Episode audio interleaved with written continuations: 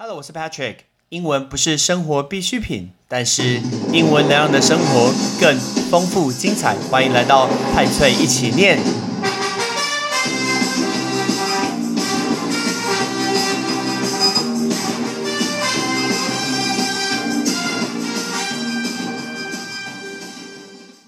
不要再念 Longchamp，叫做 Longchamp。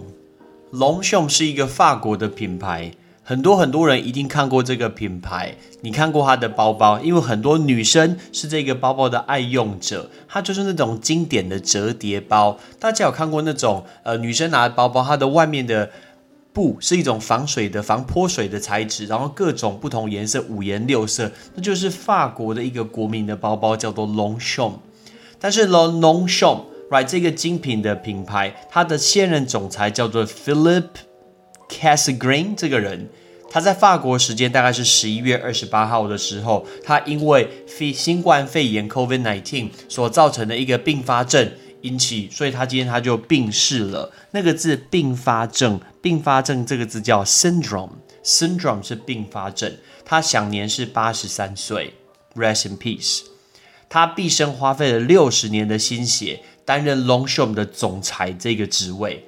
然后它最有名，也就是大家所谓的折叠包，你一定看过这个东西，各种不同颜色都有。每一个旅客、观光客到法国都会想要去买这个包包，因为其实真的是蛮方便的。就以男生的角度，我觉得都蛮方便的。那这个人其实他是 Longchamp 的创办人，叫做 Jean，他的一个儿子，他诞生在一九三七年。然后他跟他爸爸开始去创立这个品牌的时候，那个时候他才十一岁而已，非常非常的小。然后十六岁的当年，他十六岁的时候，他就跟着他的爸爸在全球跑来跑去去做生意。先是跑非洲，然后在一九五四年就环游亚洲，一九五六五七就跑了北美洲。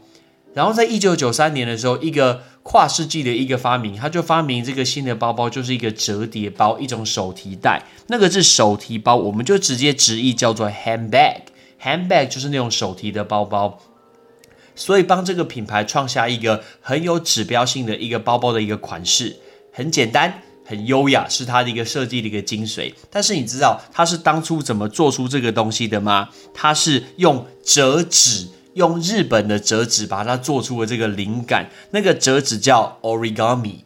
Origami 就是一个折纸，它是透过那种折纸，比如说折纸鹤啊、折纸飞机这个灵感，然后去创造出，哎，我今天可以做这个包包。所以呢，从纸鹤这个得到的灵感，灵感叫 inspiration，inspiration 就是灵感的意思。所以他从日本的折纸艺术里面所得到这个灵感，然后为这种旅行者去打造这种轻盈的尼龙包，然后它就诞生了。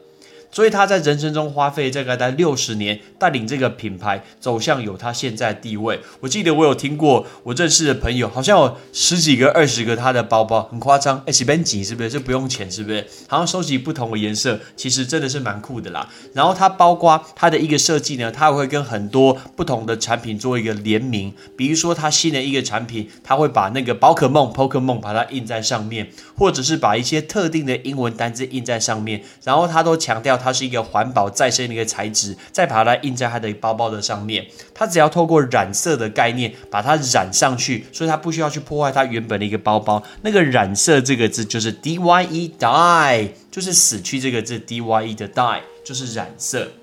很多人去欧洲都会去买这些精品，但是最重要就是因为第一个当地本来就卖比较便宜，但是第二个退税其实退蛮多的。我记得我帮我的朋友去意大利的时候买过一个 LV。我自己当然不不会买这种东西，但是我帮他买一个这个 LV 回来，然后我记得去退税的时候，大概算一算可以退到十八趴这么多，超多的，十八趴超级超级多，等于说原本就已经便宜的价格，然后再打个大概八二折这个概念。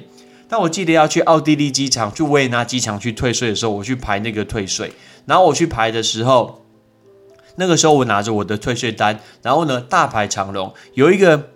阴谋论吧，或许是那个阴谋。哎，阴谋叫做 conspiracy，my conspiracy，这个字叫做阴谋，阴谋。那有一个阴谋感，我一直觉得是欧洲人的阴谋，就是你其实不太想要给太多的观光客做退税，所以呢，你的那开的关口就会非常非常的少。那当大家排不到退税的时候，今天他就来不及啦，飞机要跑掉啦，那他就不会退。我是觉得有可能的，不知道是不是这样子。所以呢，我那时候排退税的时候，只有一个关口，然后大家排队排很久，你还要给他看很多的单子，然后盖一个章，盖完以后你可以选择要退信用卡还是要退现金。退现金其实很麻烦，他现场可能没有这么多呃货币，或者是你要的货币，或者是现金其实不太够，所以退信用卡是比较方便的。但是信用卡的坏处就是它要等的时间是比较久。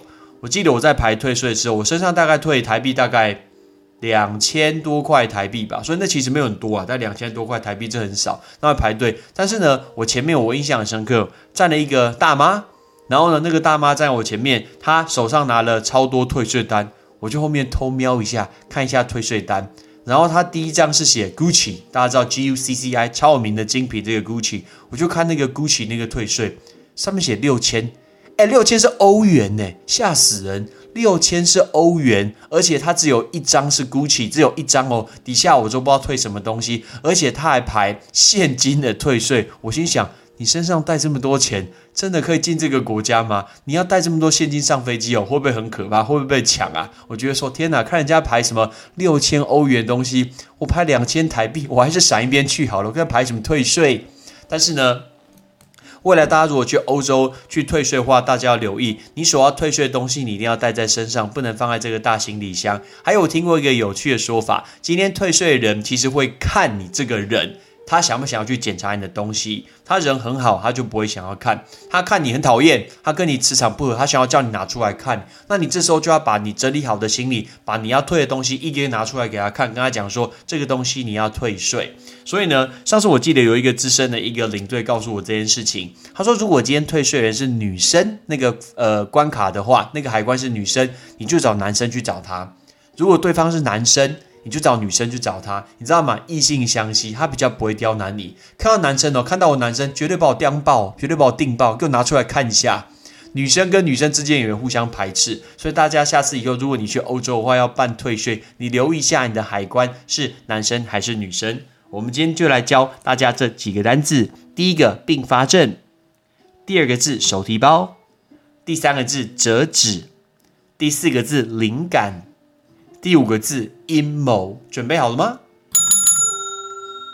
并发症 syndrome，syndrome，手提包 handbag，handbag，折纸 origami，origami，灵感 inspiration，inspiration，第五个阴谋 conspiracy，conspiracy，你有没有买过 Longchamp 的包包呢？不管你有没有买过。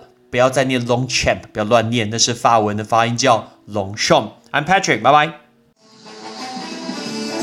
感谢你的收听。如果你今天是用苹果的手机，麻烦帮我用你的 APP 叫做 Podcast，给派崔一起念这个节目五颗星，或者是在底下可以留言分享一下你想听的一个内容，想提出的问题，对本节目的一个建议，Patrick 一篇一篇都一定会看。